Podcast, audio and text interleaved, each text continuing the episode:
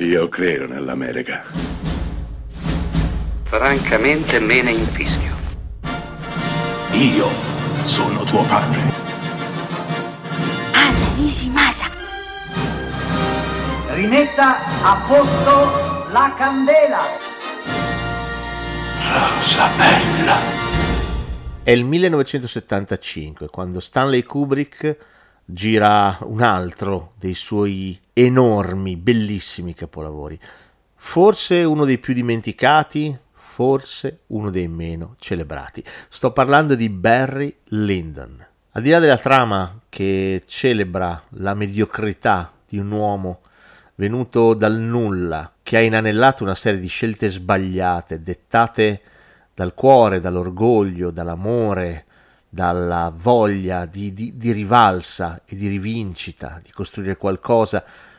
E questa serie di scelte sbagliate lo porterà prima a salire in alto e poi a cadere in modo fragoroso, condannandolo al dimenticatoio, all'anonimato. Beh, al di là della trama, eh, Barry Lyndon è uno dei film in cui Kubrick ha potuto sperimentare il suo genio, dar fondo al suo genio in modo, in modo totale. Pensate, questo film è girato con una lentezza tipica di quel periodo, dell'epoca dei lumi. A quel periodo si andava a cavallo, si andava in carrozza, di certo non si correva.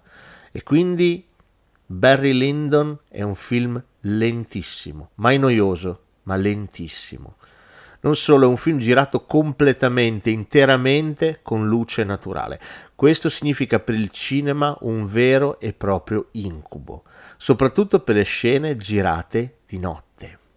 Beh, non è un segreto che il nostro illuminò una sequenza girata di sera in un, in un, palazzo durante una partita a carte con 5.000 candele per illuminare decentemente, decorosamente il set come lui voleva Kubrick chiese alla NASA due obiettivi particolari montati su dei satelliti e li adattò alle sue cineprese. Dopodiché li distrusse perché nessun altro li usasse, così come aveva fatto lui.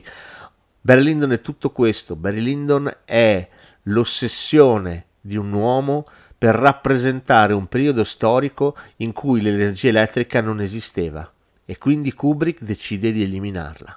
Barry Lyndon è la rappresentazione di un'intera epoca, è, grazie anche alla colonna sonora di Handel, la rappresentazione del destino che marcia a passo sostenuto verso l'inevitabile, verso l'ineluttabile, verso il cinema.